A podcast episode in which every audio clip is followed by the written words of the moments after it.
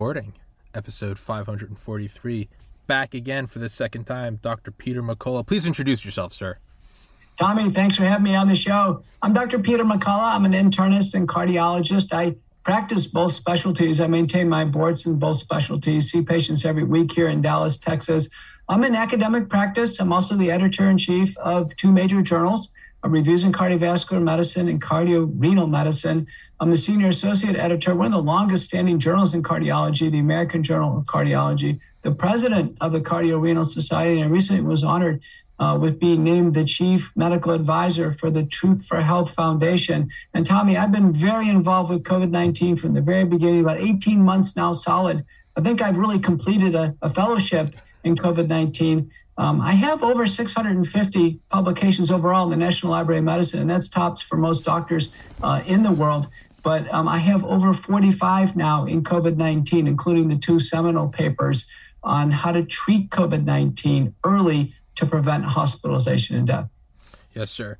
And as I say with everyone, just just before this, I did an episode with a uh, former undercover ATF agent, and uh, we talked about guns. And what I found with this podcast, as I said in our first interview, is as it gets bit bigger and I have more access to people, I find that instead of speculating wildly on topics, which I love to do, I can get professionals in them. So whether it's former ATF or the most published cardiologist in world history, I can have you want to talk about these things. So from the get go, we're going to be banned from YouTube, so it doesn't matter.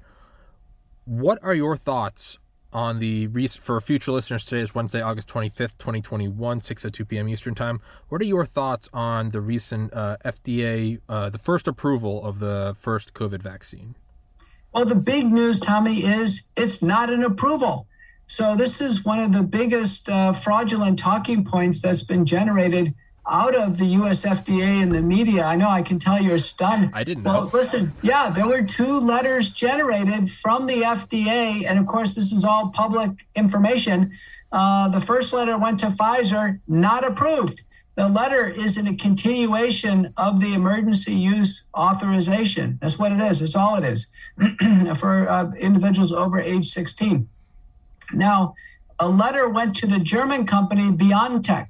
BioNTech uh, and that was a conditional approval. So they they actually coordinated on the the product. I guess BioNTech must have some intellectual property on it, uh, but BioNTech got a conditional approval, but they have to do four studies on myocarditis or heart inflammation and tell the FDA and tell Americans and people in the world why is Pfizer's vaccine causing heart inflammation in individuals. And the due date on those studies is, can be as late as 2027. So um, there is a proposed package uh, label, and then there has to be some correspondence in a week or two. Uh, BioNTech does not even have a website created for the product. The product is going to be called Comirnaty. Uh, there's not even a website created for it. There's no sales force. Uh, there's no commercial operations for it. Uh, so we're not going to have an FDA approved vaccine to be utilized by Americans for quite some time. I mean, even if they uh, uh, started the post marketing studies and got a sales force and a, a, a, commercial operations, what have you, BioNTech is going to be, I can tell you, I'm in this business. You know, I chair day safety monitoring boards. I've presented for the FDA. I, I scrutinize these letters. I know what I'm talking about. I'm telling you, they are years away from having prime time on a vaccine from BioNTech and so the talking point that went out, and even our president was on the TV uh, that night or the night after saying Pfizer's fully approved. And here we're looking at the Pfizer letter, and it's nowhere close to being fully approved. So it was a false talking point, I think, generated, and that triggered a whole bunch of companies and other people to say, okay, now we're going to mandate the vaccine because it's fully approved. but full stop, it's not.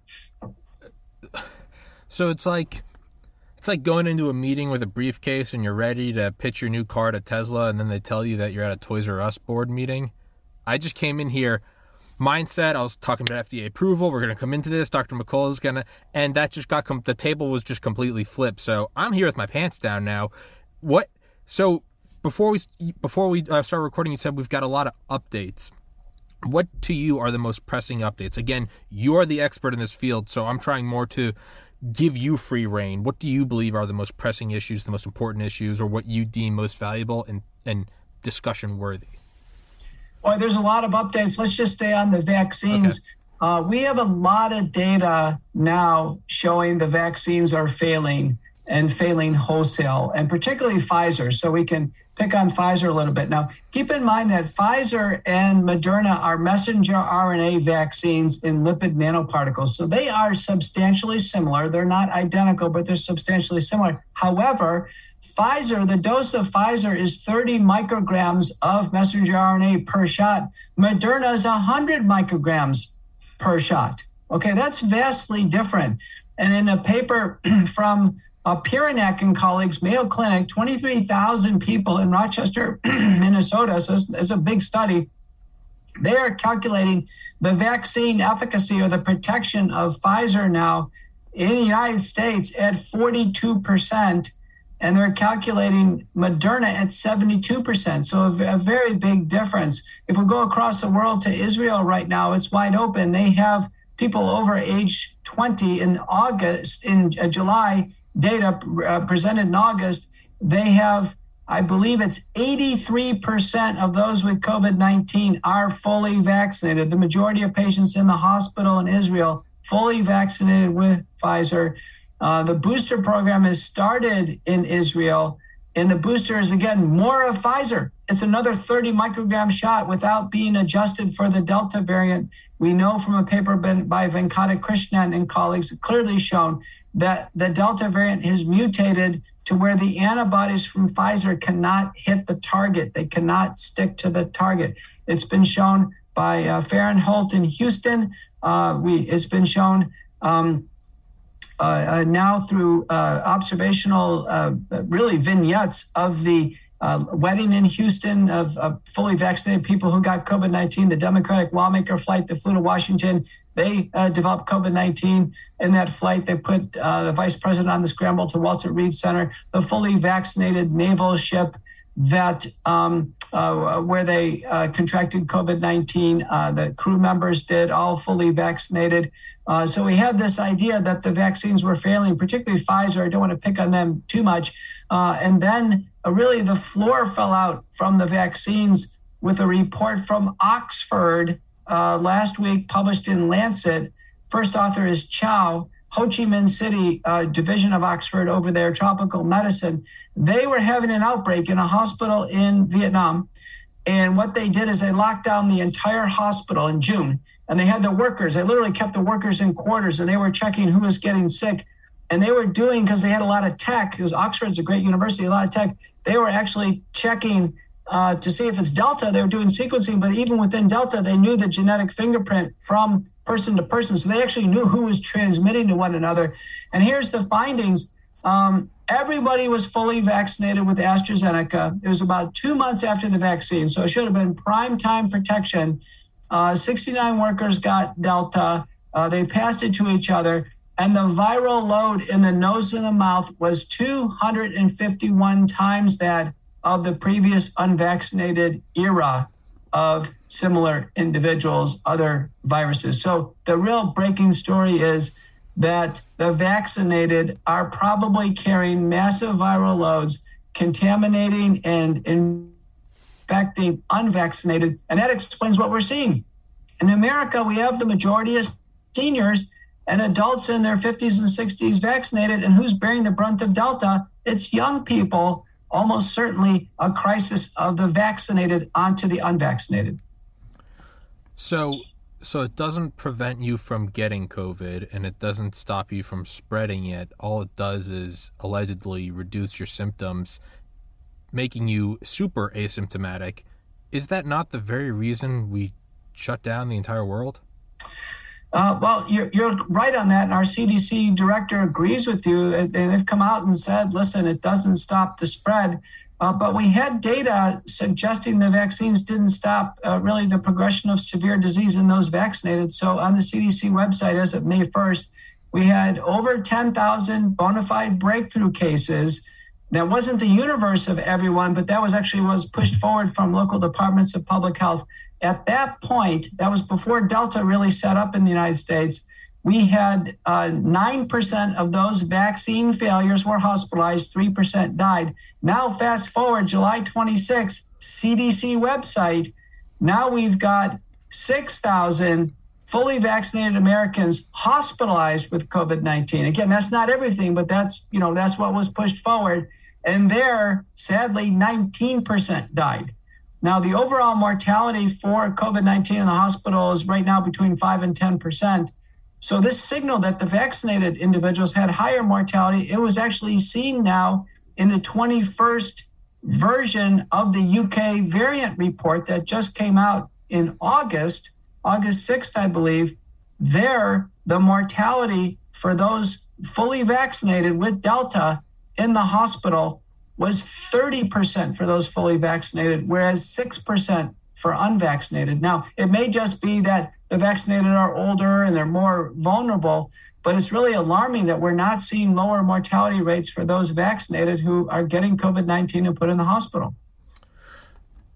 On your uh, on what you've discussed before in your lectures, I'll have you know. Uh, yesterday, I ordered some uh, Quercetin, vitamin D, some zinc, and uh, turmeric. So I hope. Well, I'm also my own boss, so I don't have to get anything or do anything anyone wants. But is this ever going? So it seems that we're. It's and this is going to be a an unoriginal statement, but it seems like we're in a, a pandemic of just of fake news. If you can say something and then you only have to later retract it, then I'm sitting here and I'm coming in here going, okay, so it's fully FDA approved, and you're looking at me going, no, it's not, and it's so if if everything is just sort of in the air there's kind of no objective reality. At what point is it going to become is it or is it ever going to sort of break through the fog of this doesn't protect i mean aside from the whole VAERS thing which is just another rabbit hole but excluding that the 13,000 deaths in 8 months excluding that it doesn't stop you from getting it. It doesn't stop you from spreading it. There's going to be booster after booster after booster. Uh, when's the dam going to break I think it's already broken. You know, we've been waiting for the CDC and FDA. They're sponsors of the vaccine research program, the big public program. We've been waiting for a weekly or monthly report on how the vaccines are doing, uh, which vaccines are better, which ones are, you know, failing, uh, which ones have safety problems, who is dying after the vaccine, who's have complications. And it's been eight months, and there hasn't been a press briefing. There hasn't been a single report. And so we're, we're literally trying to find out on our own what's going on with the vaccines. I mean, that's what people ask me every day is, doctor, listen, I'm going to be mandated to take the vaccine. Which one's the winner? I said, we've been at this for eight months. There must be a winner. There must be a loser. Um, but but there's no word of it from the CDC and, and FDA. They just say take a shot. The employers, interestingly, uh, they uh, just say take a shot. And you think the employers, if they cared about COVID, they'd want their, their employees to take the winner right? Wouldn't you want to take the best vaccine at this point in time if you really care about COVID in the workplace? But they don't seem to care. They just what they really care about is taking a shot. So um, you know, you know, Americans are consumers. Uh, they want to choose. If they just say, you know, here, you know, do this, you'd say, if there's three cars, I want to drive the best car. Uh, if you if it's a tool, you want to get the best tool. If it's the, you know, if every if, if the price is the same, you want the best. And America deserves the best, but in order to deserve the best, they need an analysis on how the vaccines are doing at this point in time. So I, I can't read it. Um, uh, you know, the Mayo Clinic would say Moderna is doing the best, at least for efficacy.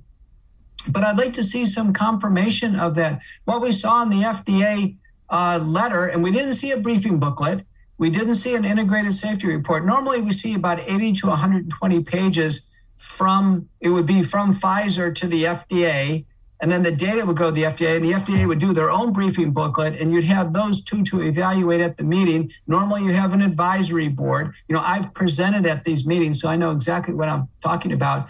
There was none of that. There's no briefing booklet from Pfizer, no briefing booklet from the FDA. These are publicly available materials. There was no hearing agenda, no committee meeting, no presentations. It literally was just a letter from the FDA to Pfizer saying, you know, continue the EUA, and then that separate letter to BioNTech that says, you know, study the myocarditis, do this, do that, and uh, and BioNTech doesn't even have a have a product or a website. So it is, uh, like you said, from a regulatory perspective, it is distinctly unusual. And then somehow that storyline that got out in the press that it's fully approved, and then you know even our president said that. It's like, well, you know, show show me the Pfizer approves approval letter. It doesn't exist. It's it's it's absolute madness. And so with the myocarditis myocarditis and pericarditis, especially in, in young males, and well, I'm not as young anymore, but I'm 31 and I'm not going to take it because I don't I don't want to drop dead. That study, as you said, isn't due to I think latest 2027, earliest 2025. Just how significant is this? Because as as I came into this thinking it was fully FDA approved, I have to stay aware of my own biases. You know, I'm talked to you, I've talked to Dr. Robert Malone, and I've obviously developed a, you know, uh, uh, I like you guys, and I have to I have to make sure that I can remove my own biases. Just how harmful are the cases of myocarditis? Is this something that I'm pearl clutching? Is is it not a real thing to be worried about, or is it something that's significant? I think it's significant. I think what we've seen is the tip of the iceberg, and here's the reason why. Uh, in in June, we got word of this that initially the uh, CDC and FDA again they sponsor the research program. They're sponsoring the public program they uh, announced to the world that they have a signal of myocarditis. And at that time, the universe of cases was about 600 cases they knew about, but they had enough data on 200 to discuss. And of those 200, they had a series of meetings about a week apart. Um, as I recall, 200 cases, typically younger individuals, typically men, but not exclusively men and uh, 90% were hospitalized. And let me tell you, Tommy, somebody your age, you got to be pretty sick to be put in the hospital. I mean, it's not a light decision. 90% were hospitalized. They had EKG changes, elevations in troponin. That's a blood test indicating heart injury. Uh, they were put on the cardiac monitor. About 25% had a reduction in heart pumping function. That's serious. I'm a cardiologist. I'm telling you, I know what I'm talking about. That's serious. Uh, that means they almost certainly would have had to be put on medicines to prevent heart failure. Since that time, uh, we have had reports, one from South Texas and one, I think, believe from Minnesota, uh, of young people that progressed all the way to death with myocarditis or to needing heart transplant and death after heart transplant. To me, my read on this is serious.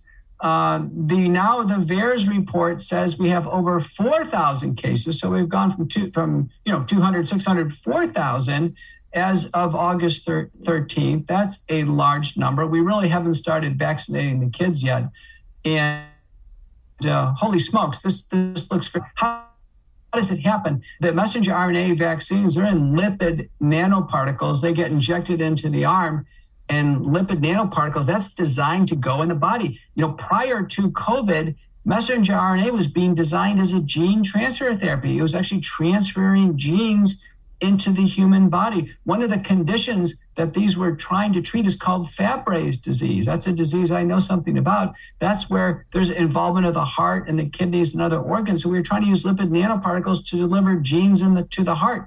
So no surprise, Pfizer and Moderna almost certainly deliver liposomes to the heart where genetic material is installed into heart muscle cells they start to actually produce the spike protein, express it on the cell surface. The body attacks its own heart muscle. The heart muscle itself begins to be damaged. And a signature that there's heart damage going on is a rise in the blood troponin. And people recognize that anybody's coming in the hospital with chest pain or with a heart attack, the doctors measure troponin. So let me give you an example. A, a troponin uh, at my lab, they changed the standards recently, would be less than 0.05. That'd be normal typical heart attack in my hospital, troponin would be one, two, or three, and then go down in four days. Well, cases of myocarditis I've seen, the troponin is like 50 and it stays up for months. And I'm starting to get scared. I mean, we're starting to see uh, signs and symptoms of heart failure. These are young kids who just want to go to high school or want to go to college. It's completely unnecessary. Uh, many of them are recovered from COVID. They don't even need the vaccine. Or if they get COVID, it's going to be mild. This myocarditis to me seems serious. Now, the words we've seen in some of the regulatory languages, oh, that it's mild or that it's transient. Well, we have guidelines in cardiology to say how to manage myocarditis. None of them say it's mild. None of them say it's transient. All of them say be watchful, use drugs to prevent heart failure, what's called ACE inhibitors and beta blockers. The parents are scared out of their wits right now. They, they're angry uh, they're angry that the children were either forced to take the vaccine or they felt pressured into taking it.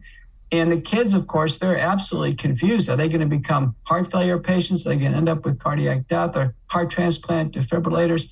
I mean, what a way to mess up the young, life of a young person. So I think that's the reason why the FDA was so severe with uh, BioNTech on this and said, listen, four studies, they laid them out. The, the studies already have names and study numbers. So myocarditis with COVID 19 vaccines, a big deal. Um, I think it's a strong enough reason for most young people to never get close to these vaccines. Uh, we're hearing a lot of cases of kids who already have baseline cardiac problems. They have uh, a conduction abnormality or they have a congenital heart disease, a hole in the heart. Kids with Down syndrome uh, very commonly have congenital heart disease. Uh, there are kids that have already had myocarditis. I've had in my circle, I had a a young gal, a terrific runner on the East Coast, ran, ran, runs for a big university. She had uh, some uh, myocarditis with the original COVID illness. Now, with a COVID illness, one can get a mild elevation of troponin, typically not EKG changes. So, with the illness itself, it is actually very mild,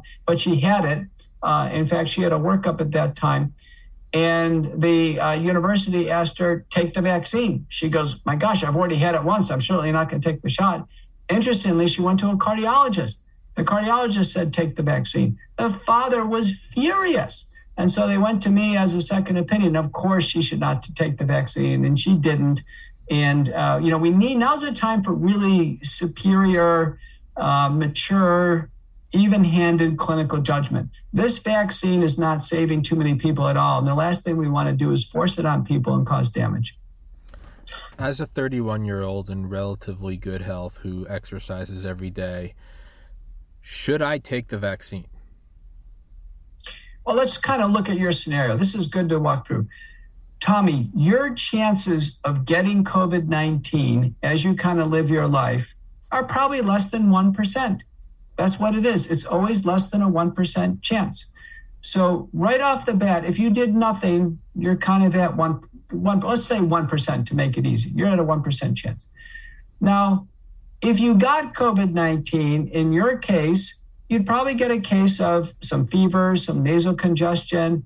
I've got people your age right now with Delta, and I'm, I'm not I'm not minimizing it. It can be severe, but you'd have fever, nasal congestion, um, body aches, uh, and, and, you probably would have an illness that could last as short as four days, but it may it may extend out to ten or twelve days and then you would resolve and you would develop robust, complete, and durable immunity. You'd never get it again. That would be COVID 19 for you.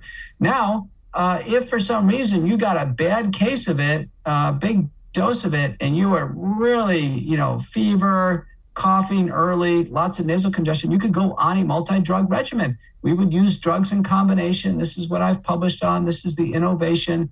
Uh, you know, several drugs. We'd probably put you on uh, let's say ivermectin plus um, uh, doxycycline, a little prednisone, aspirin, uh, inhaled budesonide, colchicine, and we, we'd basically get you through the syndrome. We could probably shorten it down to about four days, and you'll pull out of it with about five days of treatment. Your chances of ever uh, being hospitalized, uh, dying, developing myocarditis, developing some horrific complication are way, way, way, way, way less than 1%. And what you get out of that is deliverance to natural immunity. Now, if you took the vaccine, chances are nothing would happen. Uh, you would, uh, you know, get a sore arm for a few days. Uh, but there is a chance, and we can't calculate it, but there is a chance you could get set up for this myocarditis with Pfizer or Moderna. You could, uh, if you took Johnson and Johnson, which you could, you could uh, develop a, a, blood clot, for instance, uh, somewhere. Uh, you could um, uh, become paralyzed with Johnson and Johnson, uh, what's called Guillain-Barré syndrome. Th- those are formal FDA warnings.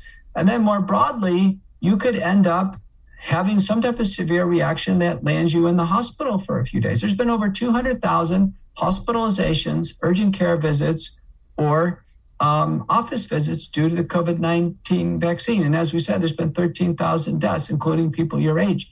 Uh, the chances of you dying with COVID itself are infinitesimal. But if you take the vaccine, you have a 100% chance of getting the vaccine. It's in the arm, you can't take it out. And then the statistical risks go from there. So each person has to weigh it out. In general, most, most experts who've carefully thought about it would say for your age, uh, the risks of the vaccine outweigh the benefits.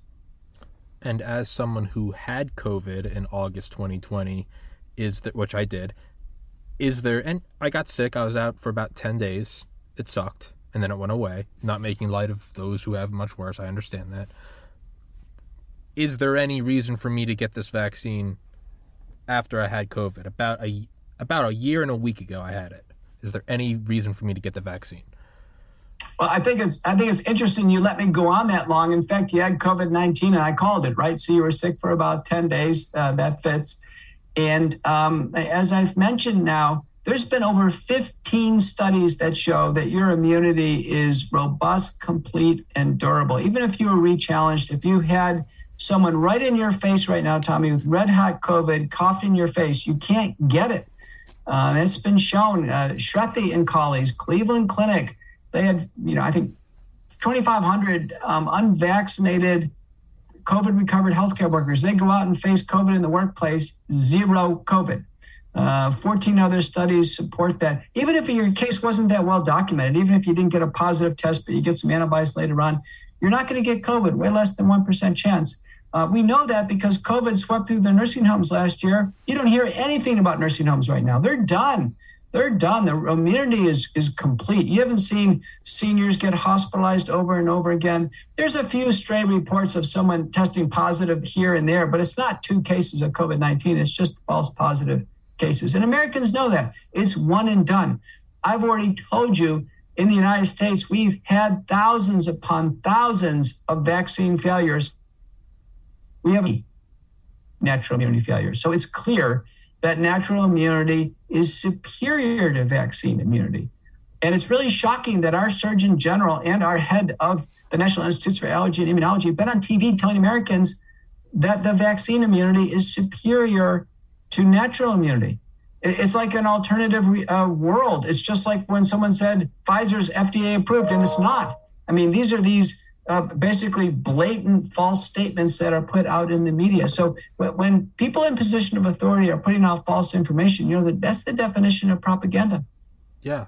I mean, and that's that's why I talk to individuals like you or Dr. Malone because I see what's going on, and I'm like, am I going insane? I'm like, and it's if it's me and my other friends that hold the same beliefs and they're all agreeing with me, well, that doesn't tell me anything. I'm like, are we just in a bubble of confirmation bias? So when someone like you or Dr. Malone say these things, and it's, I mean, you feel like you're going insane.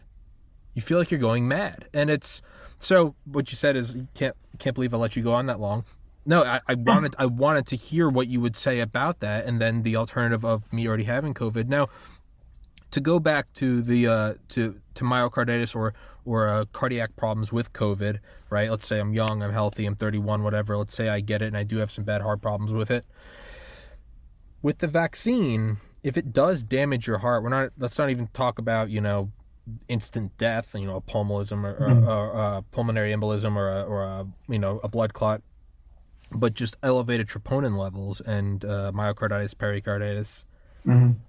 Would those then, if I got it, let's say let's say I can just break off into a parallel universe. There's me that got COVID. There's me that didn't get COVID if you could take a third one and it'd be me that got the vaccine, and then let's say I did have an adverse effect of, uh, uh, excuse me, an adverse reaction to the vaccine, and it weakened my heart or my cardiovascular system, and then I got COVID. Could the COVID that I normally would have just been out for 10 days for, could that really mess me up because now my baseline heart health has been brought down by the vaccine? Can the vaccine make COVID worse. Is that possible? You know, it's an interesting observation, but you're putting things together. We have data from the US and the UK that's suggesting the vaccinated, when they do get COVID, things are worse for them, particularly in the hospital. Maybe that's exactly the case. Maybe already the body's been installed with the messenger RNA or the adenoviral DNA to make spike protein. Now the virus comes in and really revs up the system, makes a lot of spike protein and ends up with a fatal syndrome. Maybe it is uh, a, a, fatal uh, cardiac injury or thromboembolism or um, hypoxemia uh, and a respiratory death. But um, I can tell you the final common pathway when patients die of COVID, and sadly, I just had one last week. So I you, you know, I'm in this game and I and I know it's serious. This is not this is not small things to talk about. But the final common pathway to death with COVID 19, and I think largely with the vaccines, is thrombosis or blood clotting, micro blood clotting in the lungs. And when the oxygen saturation is low, so many people are trying to run and grab for remdesivir or grab for steroids and I keep telling him, listen, the, the, the, Italians have shown this with their autopsy data. It's micro blood clots in the lungs. When the x-ray shows COVID pneumonia by uh, x-ray or CT, that's actually micro blood clots in the lungs, blood thinners. And we have analyses. We have no randomized trials, but we have observational studies in the hospital, large ones, multi-center, clearly showing aspirin, full dose aspirin, 325 milligrams a day, and blood thinners. I think the uh, first line one is Lovenox subcutaneous, one milligram per kilogram every 12 hours. Alternative, we can use an oral blood thinner. One actually gives a free 30 day supply. It's called Eliquis or Apixaban. I've got two patients on that program right now just because of ease of access.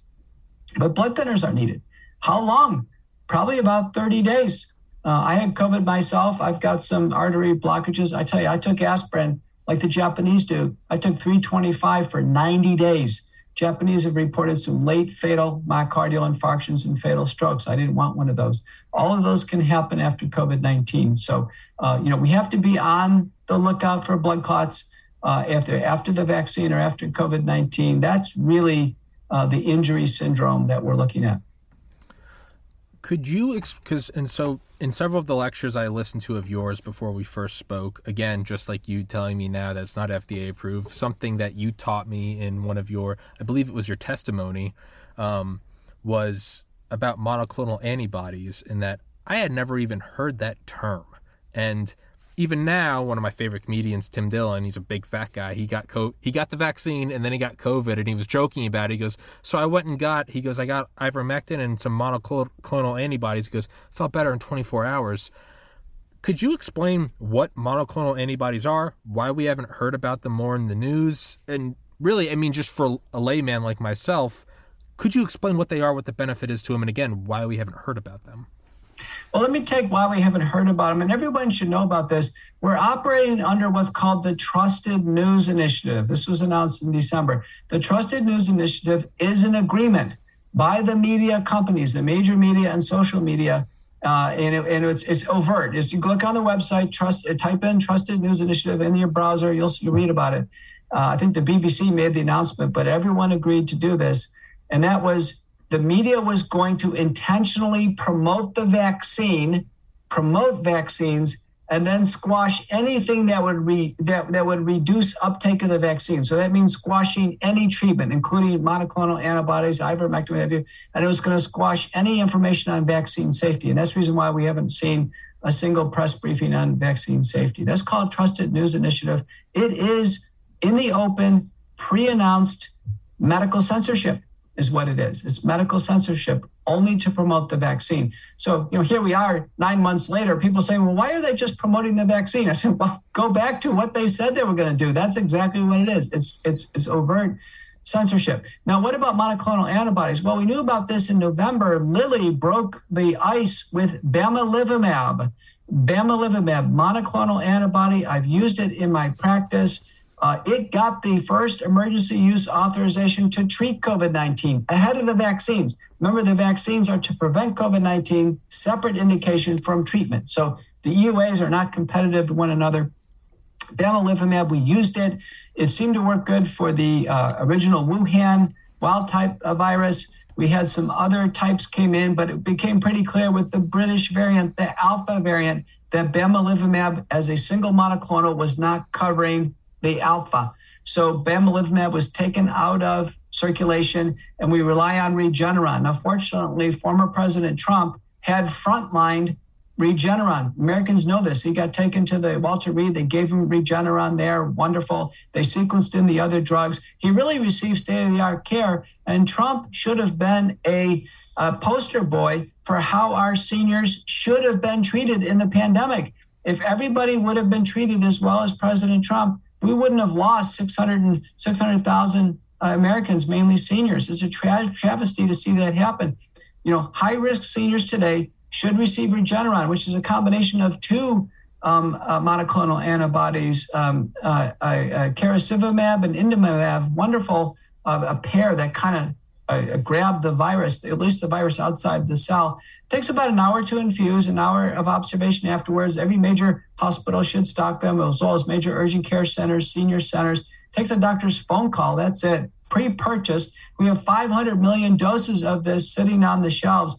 High-risk seniors should demand them. Paper in the Journal of the Infectious Disease Society of America shows if you get people on day one or two, the mortality stays lower. And as you wait, wait, wait, wait, the mortality goes up. So we don't want to wait till, you know, 10 days into it to get a monoclonal antibody infusion. Younger people, high risk symptoms, demand a monoclonal antibody infusion. But because of the trusted news service, none of the local news stations, uh, none of the major media or social media are going to allow any data or any information for Regeneron. You have to demand it.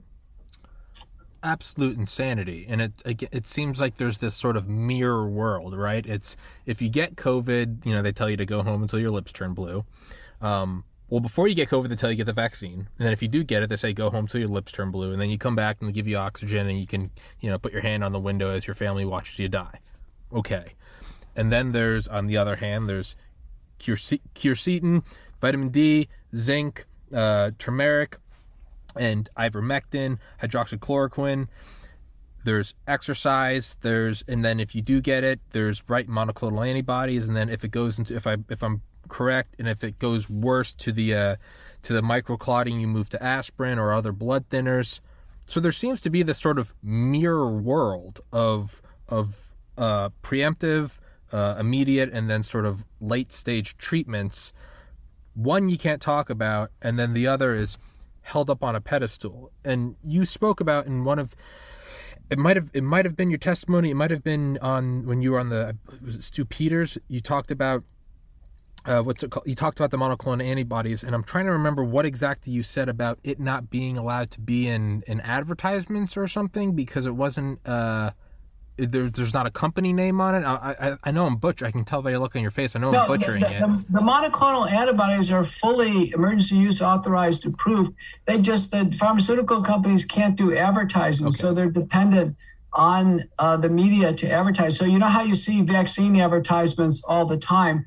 Um, uh, we should be seeing equal or more advertising by the public health agencies uh, for Regeneron. And I can tell you, uh, uh, Ron DeSantis's uh, core team down in Florida is going crazy right now. They got a lot of seniors getting Delta, and they are uh, having a big public health campaign to um, uh, to get this information out to seniors and where they can access these antibodies. I had to scramble a senior today to try to get antibodies in Arkansas, and it was really it was a huge effort.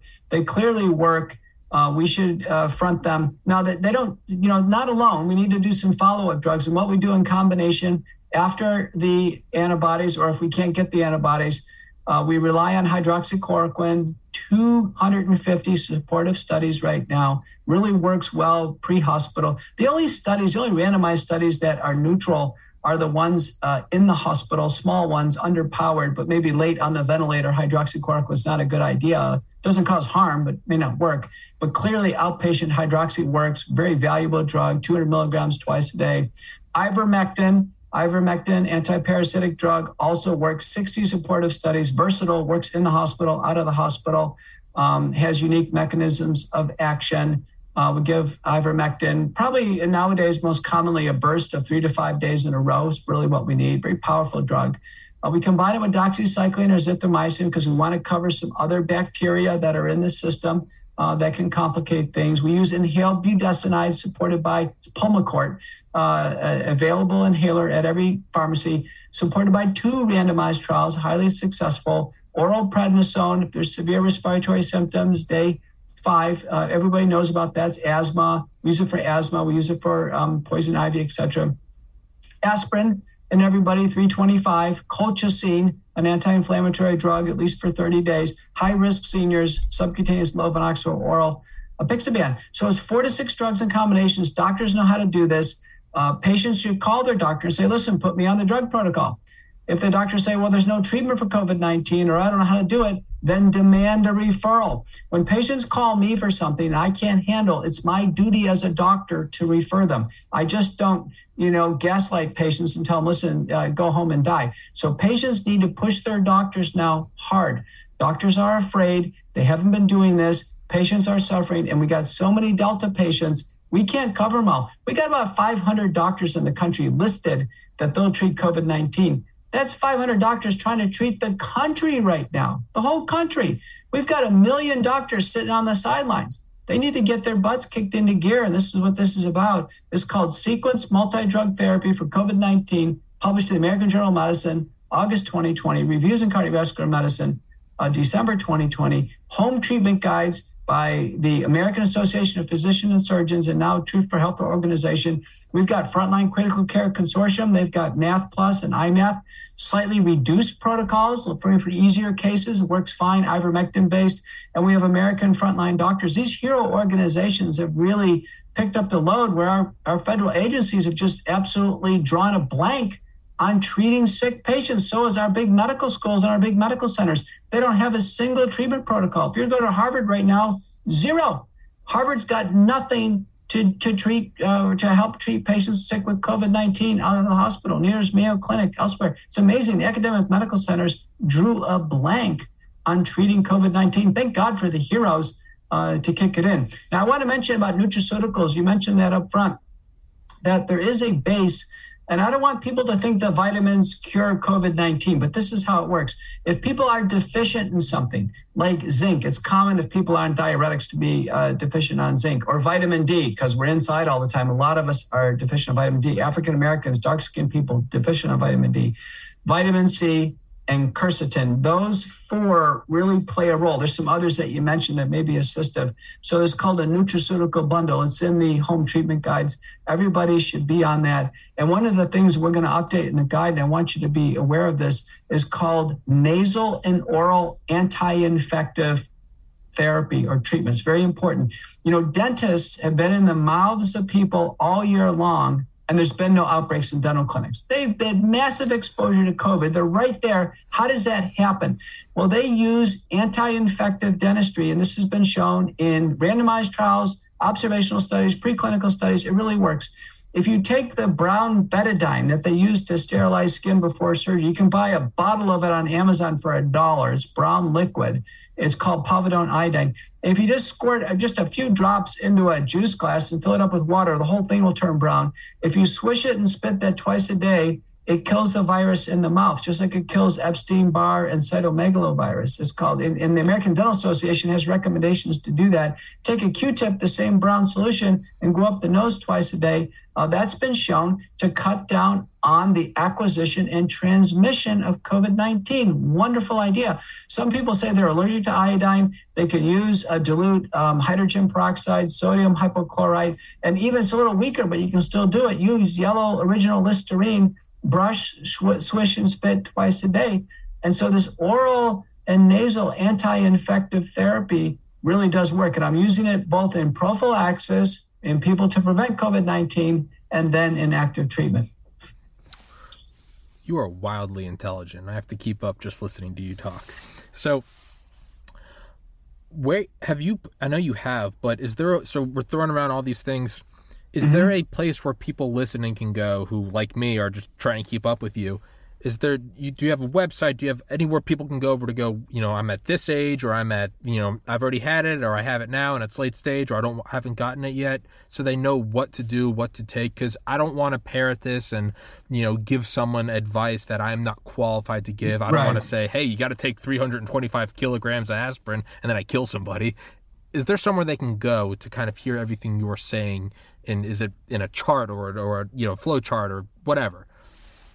It is. And you know what tommy? Um, uh, when we're done i'm gonna or just email me and i'll set you some links. It would be great if you can make a slide at the end and just let it hang up there with the uh, links to uh, get these treatment guides. But but here again are the websites aapsonline.org truthforhealth.org flcc.net and aflds.org. These are the major organizations that they all have treatment guides, they all have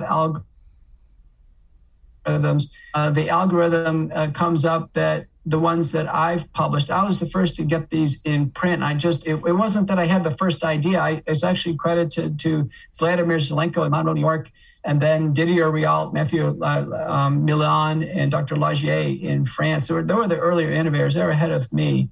Um, Dr. Pierre Kory, uh, Dr. J.J. Rajter, who was the head of Kory and Marik, you know, they were innovating with ivermectin um, early on down in Florida and Wisconsin. So this innovation popped up and anywhere. What people need to know, there's no magic pill. You, if you had no hydroxychloroquine or ivermectin, you still could treat it using the back end drugs. Dr. Brentios in South uh, America and Dr. Chetty in South Africa, they do it that way. They use actually antihistamines corticosteroids, some aspirin, blood thinners. They treat the back end. So you, you can, you know, if, if someone says, well, you know, hydroxychloroquine, it's, you know, I, I can't deal with this. And this happens in some countries, say, fine, don't. Just treat the back end. And wonderful analysis by Paul Alexander uh, recently in nursing home studies. Reviewed all of them. As, as long as you do something, you can markedly reduce mortality. I mean, when I mean do something, combinations of hydroxy and prednisone or doxycycline and and aspirin, heparin, just uh, just you know, honestly, four to six drugs or even two to four drugs, better than nothing. The only people who get hospitalized with COVID nineteen, young people or seniors, are people who get no treatment, none, none. So they say, oh, there's a little kid admitted with Delta variant. I guarantee they got zero treatment. Kids, if they get just some little nebulizers, little steroid, little aspirin, uh, uh, Z-Pak, azithromycin, we get the kids through it all the time. It's just the denial of outpatient treatment leads to hospitalization. Now, with have you heard two two quick questions? that I know I got to let you go. Um, what do you think about the push, or I guess the recent trend in doctors saying, uh, you know, and again with being online, things like the Trusted News Initiative, and then things like bots, you never know what is the real consensus and what is just an artificial swarm, right? You know, a shadow puppet on a wall to make it look like Godzilla, but really it's just your hand. It's it's hard to tell, especially when we're all stuck inside looking through screens. To know really what is, you know, you're at a football stadium and everyone cheers, you're there if you on a phone and you get a notification that says everyone's cheering but you, but maybe everyone in the city is getting that notification. Everyone's oh, everybody else is cheering.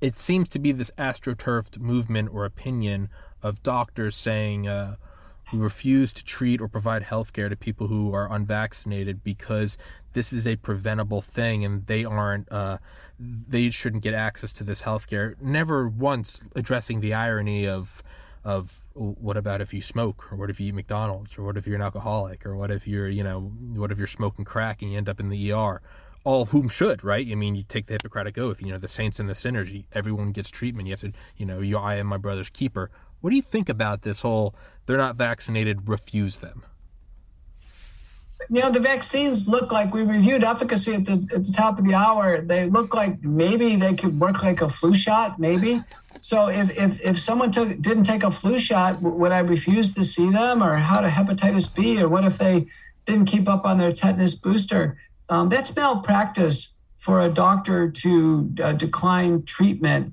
to a patient who didn't take an investigational COVID 19 vaccine. The vaccines are still in research, they don't work fully, uh, they have giant safety concerns.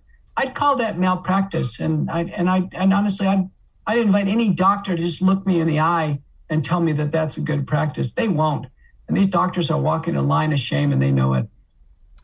It's like um it's like your testimony where you talked about all it takes is courage you know these individuals who they're all waiting it's like what general mattis said about you know the troops have to know the mission because it can't all be top down because if you know no plan survives co- first contact with the enemy if something happens that wasn't in the playbook and all of a sudden you have this guy with his soldiers at a bridge and it's well we don't get orders from the pres well if the order is take the city something happens and now all of a sudden there's a bridge you have to go over well what's the end goal well, we got to take the city, right? It's like if I told you, meet me in New York. I don't care how you get there, just go there. You kind of spoke about, you have all these doctors going, well, there's no protocol. We got to do this, or the protocols don't treat. And you're saying, no, like use your, you're a physician, right? I mean, use the head on your shoulder. You survived through med school and residency. Like, you know, give yourself some credit. Like, stand up straight and like what do you know right? It's a bonus question on the test that the professor didn't say was going to be there. Well this wasn't in the textbook. Okay. well did you learn organic chemistry? You know what this does? All right well let's use our best effort and give it the old college try. You talked about that how a lot of physicians just need to just have the cur- you're already a physician. You're intelligent. You have to have the courage right? You just gotta you gotta give it to it. You're in this like you said it's the super bowl of healthcare. You're here and it's time to innovate what would you say to physicians who really need to hear that? You know i uh, you know my colleagues I, I, in my in my circles of course i have a lot of like like-minded people in my circles. I think it started out the lack of fear. I think doctors were afraid to get it themselves. They were afraid to contaminate their clinics. And the whole thing just bred on fear. It was just constant fear fear fear. And now the vaccines and now the vaccines are failing and they know it so they're fearful. And now they're saying well take the vaccine uh, uh, there was a, a, video that was uh, um, circulating today and it was uh, Trudeau in Canada. And he was so agitated. You used to see this video. He goes, I'm not going to let people who haven't taken the vaccine get on the plane, and I'm not going to let them contaminate people who are vaccinated. And, you know, of course, you're thinking, well, Jesus, if the vaccines do anything, why are you so worried about unvaccinated people getting on the plane? You can tell that, you can see his agitation. It was raw, unbridled, unchecked fear. He's afraid of this virus. People like him are afraid of this virus. And I can tell you, before I had COVID 19, and probably the same thing with you, Tommy, you probably weren't that fearful. When I got it, it wasn't that fearful. I got through it. Um, I just, before this interview, I just made a quick run over. I made a house call and I saw my pastor at my church. He had COVID 19. I saw him on day three when he was red hot with COVID 19. I just saw him now. I'm fine. Listen, I, I get exposure to COVID 19. I have complete, robust, durable immunity.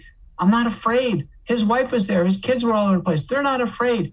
We don't have to be afraid about COVID 19. We can get through it. We need a message of confidence. We need to break the fear. Fear drives so much behavior in people. One of the things that's been difficult is that we meet on WebEx. It's wonderful because you and I, we live in two different places. We're meeting on WebEx, but we got to start meeting together. We got to start getting in the same room together. Uh, we're just having fear. I went to grand rounds at my medical center the other day, and I went to this huge auditorium. There's like two people in it, and there's, everyone's on WebEx. I was looking; people are still in their bunkers. Uh, you know, they've been vaccinated now for months, and they're still in their bunkers uh, people are afraid. Um, you know, there's entire companies, they haven't come back into the office. They're still afraid. And I think until we come back and we start working in groups and we start to to to break down these barriers, this grip of fear is driving people into the vaccines. The vaccines are failing. They're not safe. We're having more and more division. Uh, the mandates are going to fail. Half of Americans are going to lose their job in a month you know, honestly, if, if we have we have a constrained labor market, if we have any loss of employees, you know, pilots and nurses and others, uh, I mean, you just just watch the stock market here. I mean, we're just doing this to ourselves. If tomorrow the vaccine was just stopped, if people said, "Listen, we're pulling it," it would be a national holiday. The, the vaccine is hanging over us like a menace right now, and the sooner I think that we shut it down, the better. You know, it'd be fascinating is if they did the biggest placebo test in world history and just made it all saline. just really see. Who knows? Maybe we see the true power of the mind and COVID disappears. Um, got you, I'll get you for two more minutes. So I want a real quick question. Um, what is COVID twenty two? Or is that another episode for another time? I, I heard that term the other day. There's a new variant. Yeah. I don't, Tommy, Tommy, I don't know, and I don't want to know. okay. All right. Fair enough. Fair enough. Dr. Peter McCullough, God bless you, sir. Thank you so much for coming Thank on you. here. Um, I'll put all those links and everything in the description. And don't go anywhere real quick. I'm going to stop recording.